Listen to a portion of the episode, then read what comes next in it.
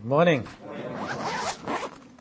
Do you appreciate uh, the continued care of the saints as they asked me about the condition of my ear? Praise the Lord. Surgery was successful and uh, the cholesteatoma was removed in full. Appreciate continue, continued prayers for the healing of the ear and uh, my hearing capability. Right now I can't hear from my left ear, so if you're talking to me from that side, don't expect me to respond to you. But uh, we came to continue our study through characters in the Bible, and we're in the book of Acts. Last week, Don spoke to us, starting in chapter 6, about Stephen, also known as the martyr, the first martyr of the church. And we'll go back to the same chapter, the same section, and look at another person who starts their appearance there. So Acts chapter 6.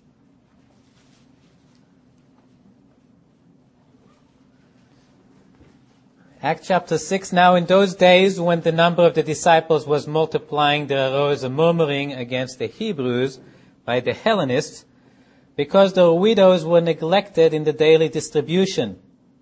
Then the twelve summoned the multitude of the disciples and said, It is not desirable that we should leave the word of God and serve tables. Therefore, brethren, seek out from among you seven men of good reputation, full of the Holy Spirit and wisdom, whom we may appoint over this business. But we will give ourselves continually to prayer and the ministry of the word. And the saying pleased the whole multitude, and they chose Stephen, a man full of faith and the Holy Spirit, and Philip, Prochorus, Nicanor, Timon, Parmenas, and Nicholas, a proselyte from Antioch. We'll stop there. So we, we started with Stephen in verse 5, and the next person in the list was Philip. So today we'll talk about Philip. Also known as Philip the Evangelist. He's not called the evangelist in this passage, but he is titled the Evangelist in uh, the last passage we will look about him in chapter 21 of Acts. So, evangelist, what does it mean to be an evangelist? Philip the evangelist. Well, I, I wake up in the morning sometimes to my wife's alarm clock. Uh, if I do a good job, I wake up before her alarm clock goes. But if I don't, her alarm clock starts on the news. And so we get to listen to the news. And these days the news hasn't been very cheerful. And actually, I don't think the news typically is cheerful.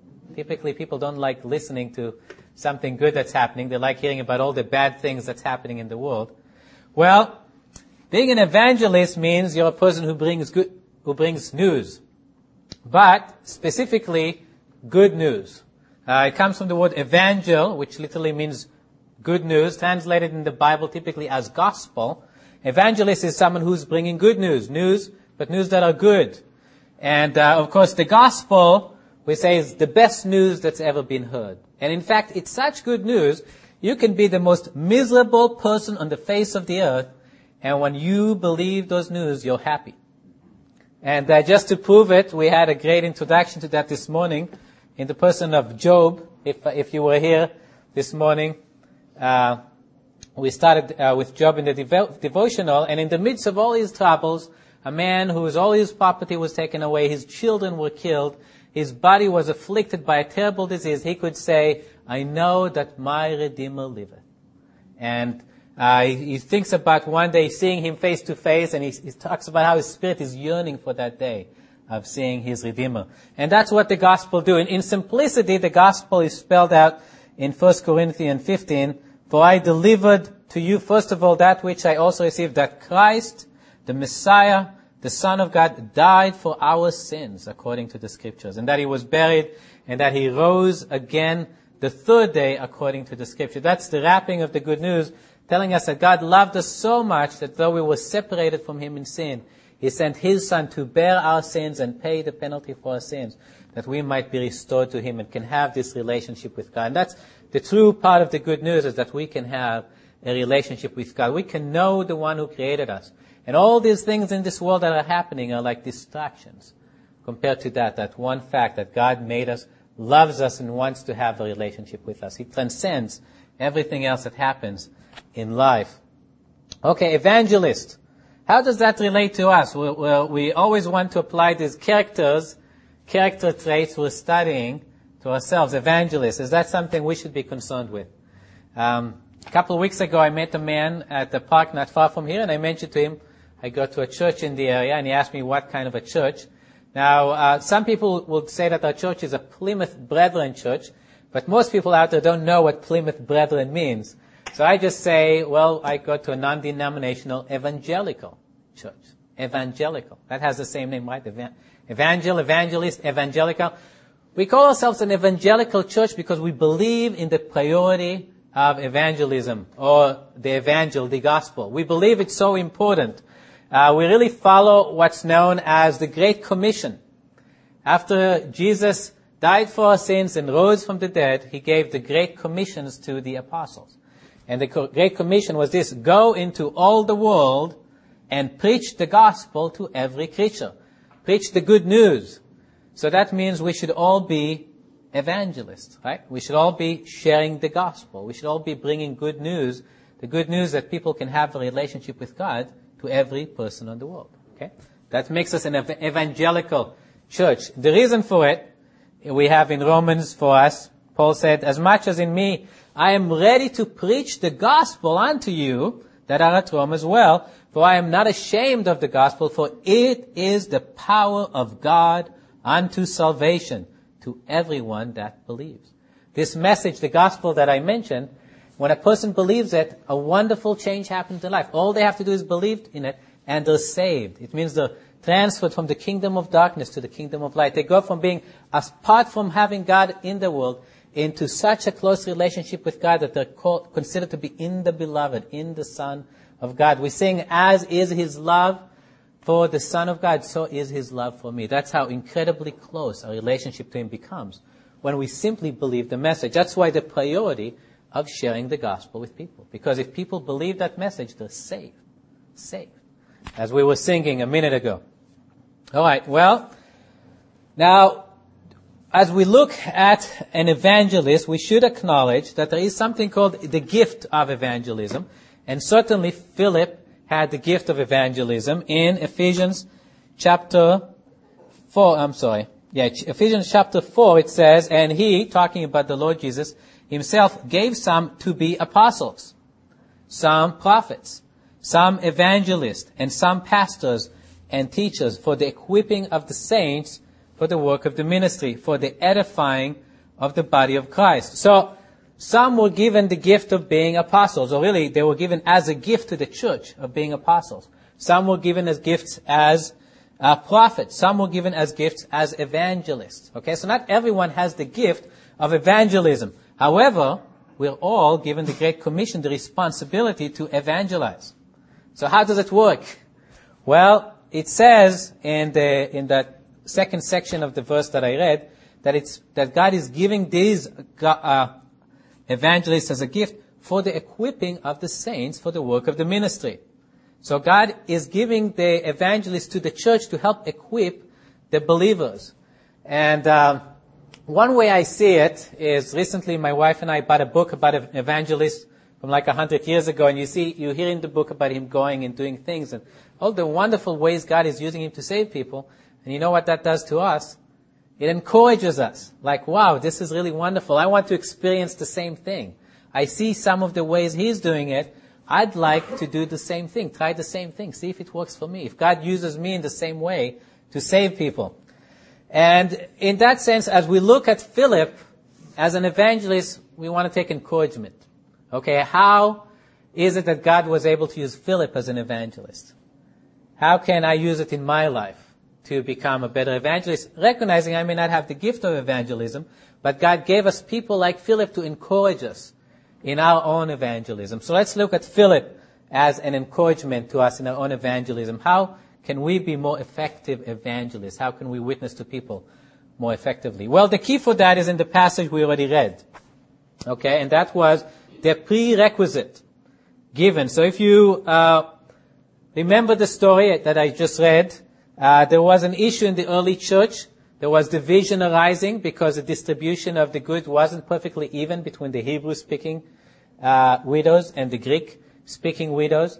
And the apostles realized, boy, you know, this, this calls for a new ministry. Okay, we're stretched to the limits. We're teaching people the Word of God. Uh, we're involved uh, in prayer, seeking God's power for the things we do. This would be too much. We need to give this ministry to somebody else. And they tell the, the brethren, the Christians, look among yourself.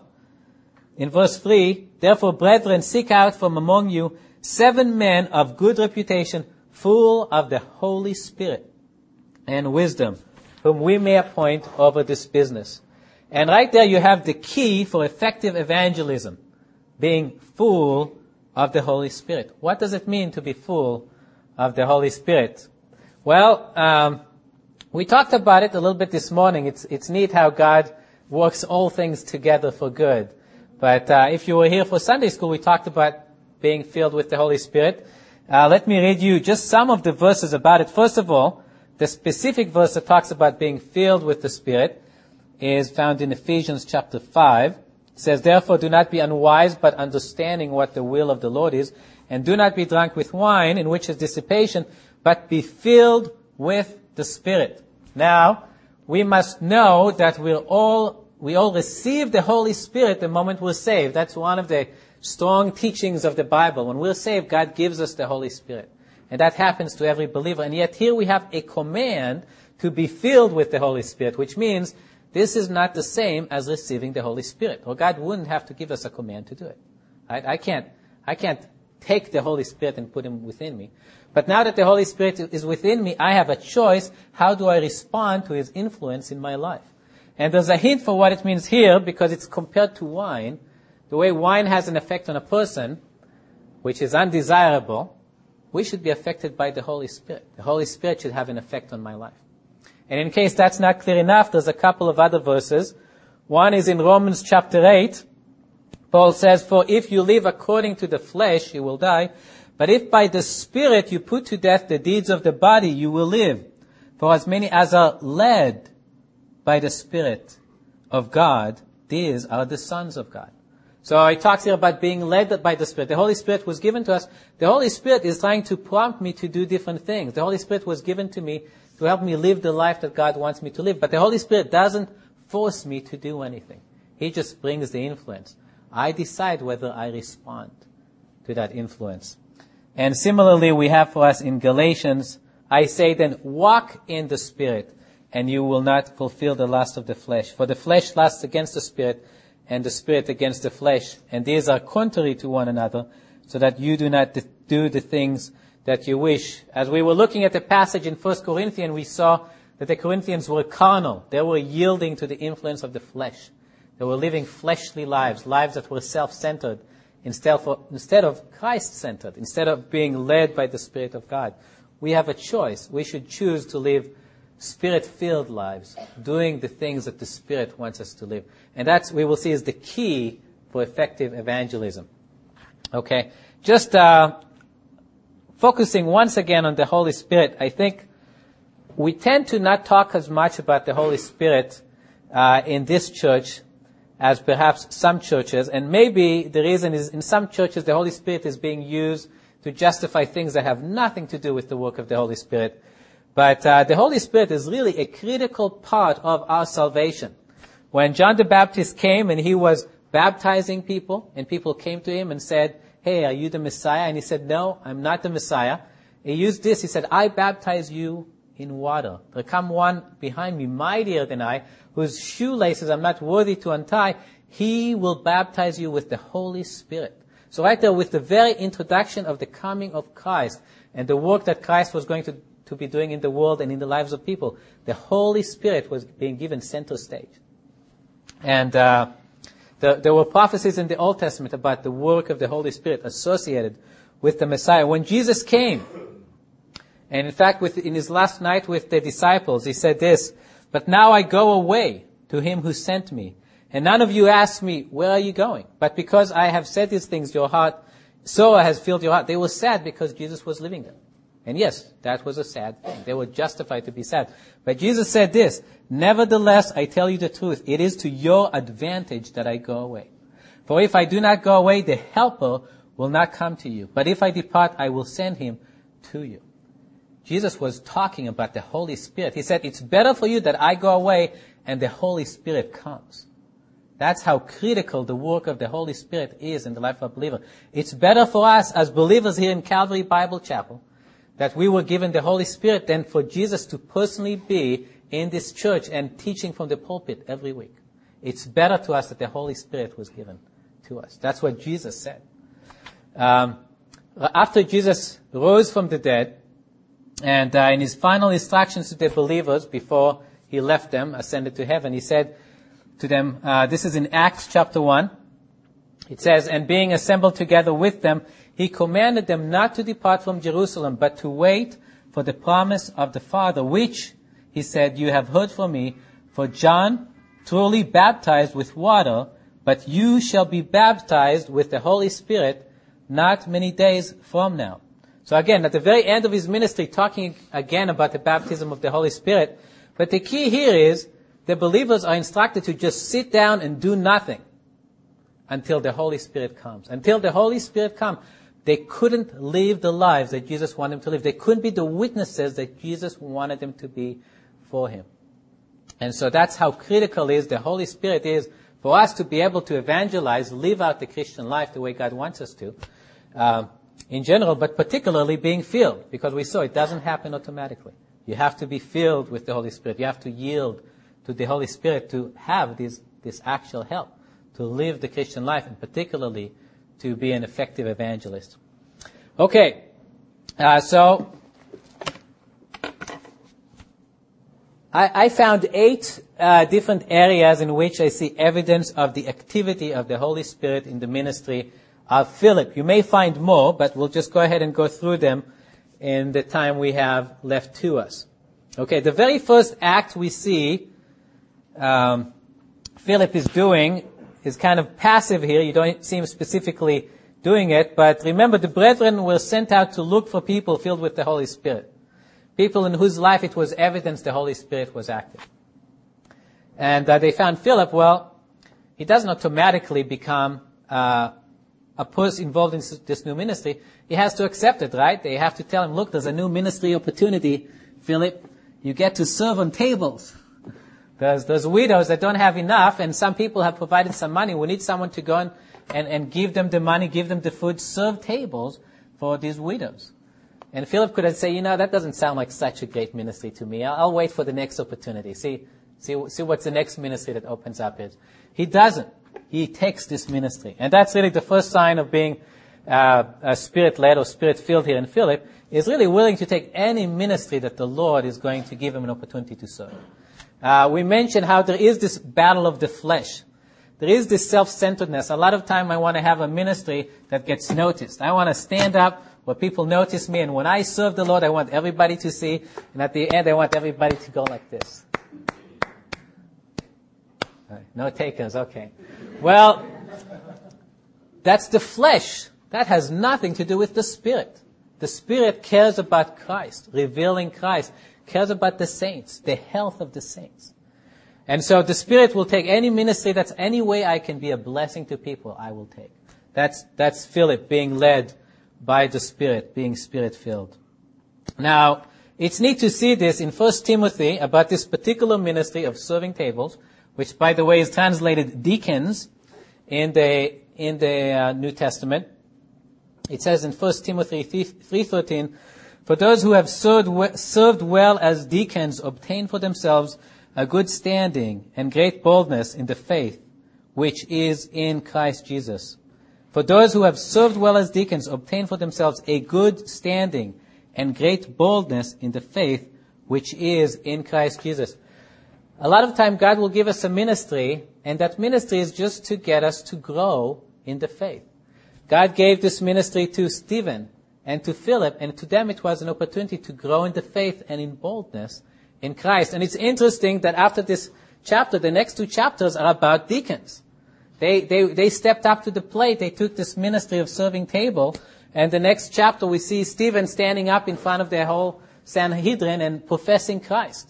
And yes, being martyred, but starting through it, uh, the persecution that led to the spreading of the gospel. And the next chapter we'll see in chapter 8, we have Philip, which is again a person who accepted this responsibility, this job, took whatever opportunity he had to serve, And the next thing we see is great things are happening in his life. So the Lord a lot of time will give us a ministry that may not seem so stellar, but that ministry will be an opportunity to grow in our service for him and become more effective for him in other ministries. Okay, uh, let's turn to our next passage, and that's indeed chapter 8. And Don introduced us to this last time. The fact that after Stephen, a persecution arose, and as a result, believers left Jerusalem where things just got a little too hot for them, and they started preaching the gospel in other places. So, Acts chapter 8 and verse 4. Therefore those who were scattered went everywhere preaching the word. Then Philip went down to the city of Samaria and preached Christ to them. And the multitudes with one accord heeded the things spoken by Philip, hearing and seeing the miracles which he did. For unclean spirits, crying with a loud voice, came out of many who were possessed, and many who were paralyzed, and lame were healed. And there was great joy in that city. So first notice where the good news comes, there's great joy. And uh, what peculiar is what is peculiar to Philip in this uh, disbursement that happened, believers were leaving Jerusalem and were going everywhere. Is Philip is the only one recorded to go to the Samaritans. Now that's significant because Philip was a Jew, and Jews did not like Samaritans because Samaritans were half breeds with Gentiles, which the Jews didn't like either. But somehow they disliked the Samaritans even worse for being a half breed between Jews and Gentiles, and they had some perverted doctrines like the place they should worship was a different place other than Jerusalem. And because of it, Jews would walk miles out of the way to avoid going through the area where the Samaritans lived when they were traveling from Galilee to Jerusalem. And uh, they called, when they wanted to uh, make someone feel really bad, they said, you are a Samaritan, which is what they called the Lord Jesus. You're a Samaritan and have a demon. And it's a question whether they thought being a Samaritan was worse or being demon possessed was worse. But, uh, so that's how Jews felt. And yet, Philip goes to the Samaritans. He realizes, yes, in spite of all this natural feelings that I have for them, they need to hear the gospel too. These are people that God loves as well. And he goes to them. And that again demonstrates the Spirit. God so loved the world that he gave up his only begotten Son so that whosoever believes should not perish but have eternal life. That's the Spirit. The Spirit loves all. There's nobody that's accepted. We have a tendency to sometimes want to um, reach out to one kind of person rather than another because they're somehow more attractive to us. James says this, My brethren, do not hold the faith of our Lord Jesus Christ, the Lord of glory, with partiality. For if there should come into your assembly a man with gold rings and fine apparels, and there should also come in a poor man in filthy clothes, and you pay attention to the one wearing the fine clothes and say to him, you sit here in this good place and say to the poor man, you stand here or sit down here at my footstool. Have you not shown partiality among yourselves and become judges with evil thoughts? Listen, my beloved brethren, has not God chosen the poor of this world to be rich in faith and heirs of the kingdom which he promised to those who love him? We sometimes want to reach out to somebody that's in maybe the same status level as we are or maybe someone at a higher status level than we are. We don't often go to the poor and trodden of this world and try to reach to them with the gospel. And yet, it says here, hasn't God chosen those? Don't we see more people saved among the poor? A lot of time we're not effective in our evangelism because we're reaching to the wrong crowd. Try lower. Maybe you'll see more results. Next thing we see here and uh, we'll see it in the next passage too, is that it says Philip preached Christ to them.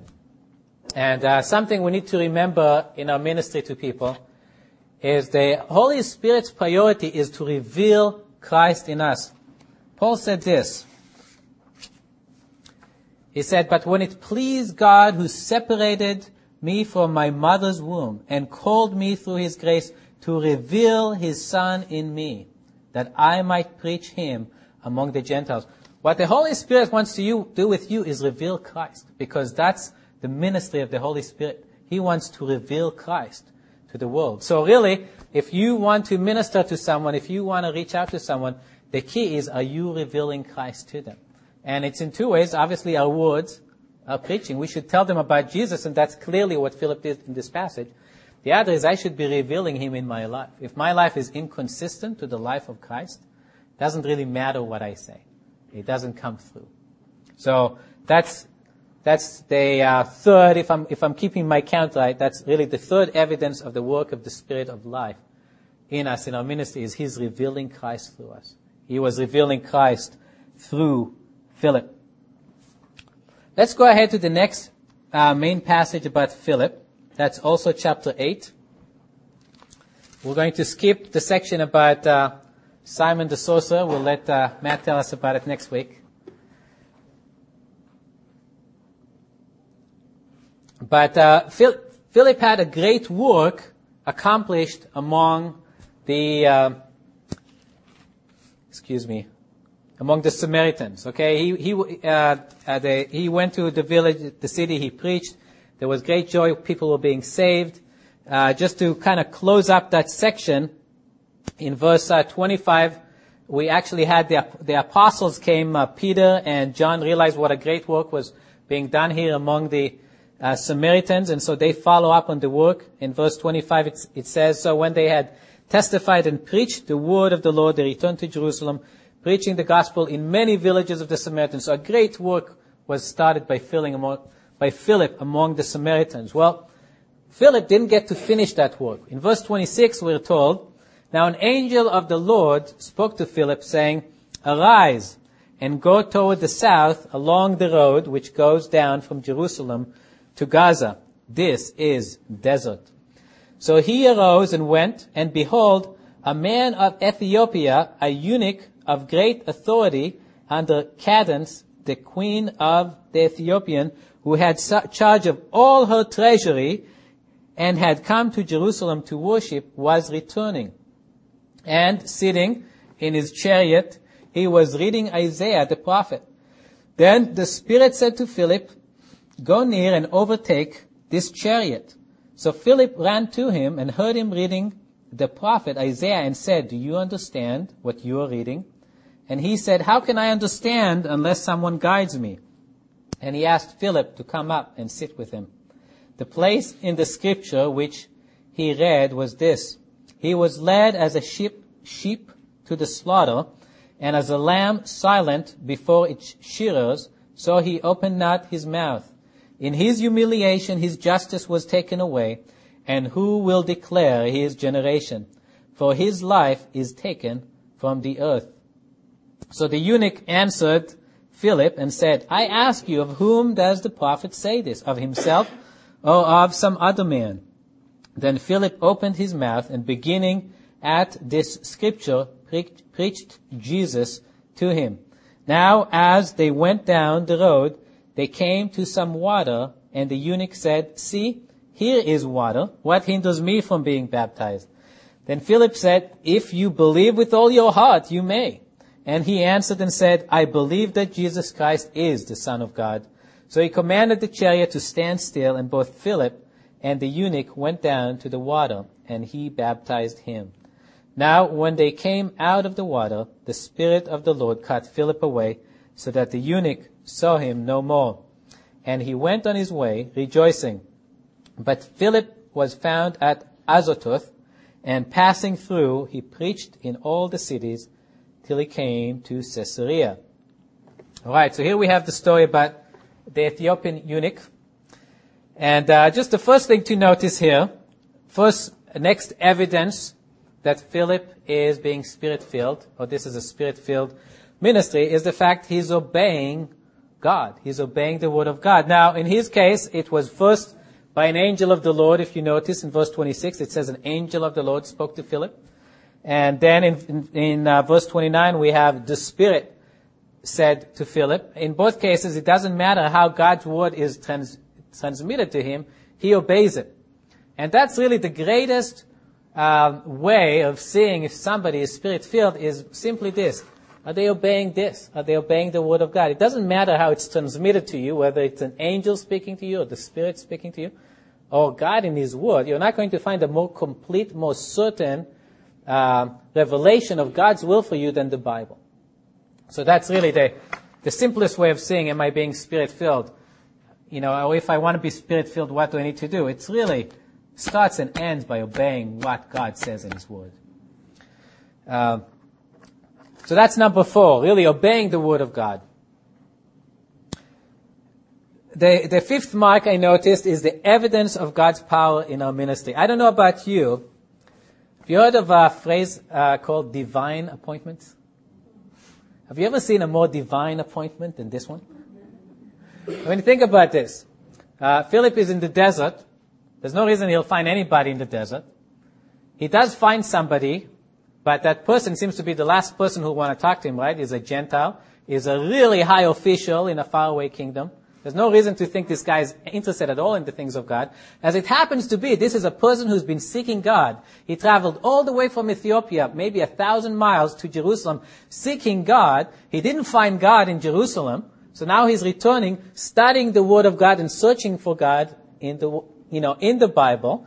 He happens to be reading from Isaiah 53, which is one of the clearest pictures of, of Jesus in the Old Testament and he's asking Philip to explain to him what it means and, you know, who is the, who is the author of the Bible talking about. Okay, and all that Philip has to do is open his mouth and say Jesus. And obviously saying, saying a lot more things about Jesus, but it's a divine appointment. And brothers and sisters, without divine appointments, our evangelism is absolutely ineffective. We can't do anything unless God is doing it. And that was the case here. In, Philip was just being a mouthpiece. He was a tool, as we were talking about in our First Corinthian class. He was someone God was using to share the, the gospel. But God was doing the work. God is the one who's been working at the heart of this Ethiopian, bringing him hundreds, if not thousands of miles, and having him reading at exactly the right passage as he was passing by Philip. Okay? So without God's work, we can do nothing. That's the other mark of a spirit-filled ministry, is you see God's working because we can't do it. Okay, God has to give the increase. Well, we can plant, we can water, but only God can give the increase. the next evidence, next evidence we have here, and that one again, you have to kind of read between the lines, is confidence in the Lord for the work that He calls us to do. Philip didn't know what was going to happen. He was called to go to the desert. He could have been thinking, oh, you know, this particular angel must have had things a little bit wrong because, you know, there's nobody in the desert. Why leave this great ministry that the door that the Lord has opened for me in Samaria and go to the desert? There's nobody there. Okay, well now there's somebody there, but that person will never want to talk to me. I mean, and he's riding a chariot. What kind of entry will I have into witnessing to a person like that? He had to have confidence that the Lord will do the work. For Philip to even go about trying to witness to this guy, he had to trust the Lord. And in the same way, for us to serve the Lord, whether it is in evangelism or other ways, we have to trust the Lord to provide His power because, you know, brother and sister, to be honest, we don't have it. we can't do it. Okay? So we have, but the work the Lord is calling us to, we have to trust that the Lord will provide. Without it, we're not going to get anywhere. We have to put our foot forward, trusting, well, God, this is your ministry. You called me to it. You will have to provide the power to make this happen. Right, the next, next, uh, next evidence of a spirit-filled ministry I mentioned here is humility. Now, this is the only place in the Bible I think we have evidence of teleportation. I don't know if you notice it, but uh, in verse 39, they, they were both in the water, right? Philip was baptizing the eunuch. And it says, now when they came out of the water, the Spirit of the Lord called Philip away so that the eunuch saw him no more. How did it happen? He was with him in the water. Now they're coming out of the water and the guy is gone. And in fact, we're told that he was next found in Azotus, which is 20 or 30 miles away. Alright? You know, we didn't have the technology that Star Trek has, but but God took this man and he, and he placed him 20 or 30 miles away. Why is God going to do something so extraordinary with this person? Why not just let him, you know, finish up his exchange with the Ethiopian eunuch and whatever, and then tell him, all right, next place I want you to go is Caesarea. I mean, God could have done that. And, you know, hopefully Philip would have obeyed. The only reason I can think of God doing it is the same way that God yanked him really out of the middle of this work that was happening in Samaria and sent him to the desert. God is yanking him out of this great salvation of this Ethiopian eunuch and puts him somewhere else. I think God didn't want him to get a big head. You know, there was success that was happening. He was doing great things. And, you know, maybe it wouldn't have been good for him to find out just how great and important of a person he just led to the Lord. And the impact this person might now have in, Af- in, uh, in Ethiopia or Africa. God, God wanted to keep Philip humble. And uh, Paul explains why for us in uh, 2 Corinthians chapter 12. Paul says this, and, and this is because Paul was given such great revelation of God's work in the gospel. I mean, he, he, he says this, unless I should be exalted above measure by the abundance of the revelations. A thorn in the flesh was given to me, a messenger of Satan to buffet me, lest I be exalted above measure. We don't know what it was, but again, because Paul just had so much knowledge, so many things God revealed to him, he would tend to be exalted. He, would, he could have gotten a big head out of it. To prevent it from happening, it says, a thorn in the flesh was given to him. We don't know what it is. Maybe it was bad eyesight, or maybe it was some sort of pain. Whatever it was, it bothered him so much that in verse 8, he says, concerning this thing, I pleaded with the Lord three times that it might depart from me. He asked God to take away this thing that was afflicting him. But God said, and he said to me, my grace is sufficient for you, for my strength is made perfect in weakness. Therefore, most gladly I will rather boast in my infirmities, that the power of Christ may rest upon me. Therefore I take pleasure in infirmities, in reproaches, in needs, in persecutions, in distresses for Christ's sake. For when I am weak, then I am strong. The reason that we have to be humble, that God doesn't let us get a big head is if we're proud, God cannot use us. For God to be able to use us, it has to be very clear that He is the one that's doing the work. Because He is the one that must get the credit and the glory for it. He's not doing all these things through you so that you will be glorified and think of how great of a person you are because you're not. It's really all His greatness. And He wants to make sure that that's clear. And the only way that happens is by keeping you humble and making you realize that this is not me, this is the Lord. This is all the Lord's work. and uh, I think when we get to heaven, we're going to be surprised by how much God has done through us. I think God is not letting us know everything He's doing through us for this very same reason. To keep us humble. To not think that we're so great that the things that God does through us are somehow our work. To realize that these things are really His. He has to keep us humble and I think we'll all have, or many of us will have a good surprise when we get to heaven how many things more the Lord has done through us than we actually realize. okay, the final thing I have, and I listed it as number eight. If I, if my count was incorrect, uh, please forgive me. Is in Acts uh, chapter 21. Is the last passage we have about Philip. If you remember, he was headed to uh, uh Caesarea, and that's where we find him. Though probably about 20 years later. So it took him a long time to uh, witness to everybody and save everybody on the way to Caesarea. But in Acts chapter 21, we find him there in verse 8. On the next day, we who were Paul's companions departed and came to Caesarea and entered the house of Philip the evangelist, who was one of the seven, and stayed with him. Now this man had four virgin daughters who prophesied. And as we stayed many days, a certain prophet named Agabus came down from Judah. And I'll stop there because really all I want you to notice is who is which with Philip and what is their state. Um, I think I've mentioned in the past that uh, recently I've become interested in re- in revivals. Now, revivals isn't something that you specifically find in the Bible, at least not called this way. They're really historical events of where you had a low ebb of the church. You had Christians that were not really on fire for the Lord, and you had uh, a worldly society around them that had no interest in the things of God. And uh, all of a sudden, things change. the believers start getting excited about the Lord. And it, it gets so good that unbelievers starts getting affected. They get saved. And the whole society starts changing and the crime level drops and policemen are out of work because of the change that God works in the society. Revivals. And, uh, I remember talking to uh, Brother Stephen about it maybe a year ago, a few months ago. And uh, Stephen pointed out to me that as believers, we have a, a responsibility for a personal revival in our lives. A personal revival in our lives. I can't affect society. Or I'm limited in how much I can affect society.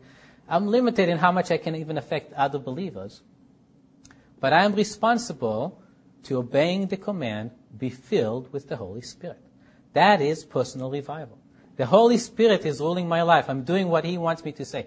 There isn't anything greater than that in a revival than simply the Holy Spirit possessing the person and leading the person and you living the life that God wants you to live. That's personal revival. Well, the encouragement I have in this passage is that, and I believe that that's to a large extent how revivals do work, is it has a, um, I don't know if the word catching is the right word. There's a word we use when people get uh, sick from other people. Contagious. Contagious. That's what I was looking for. I think there's a certain aspect in which being filled with the Spirit is contagious.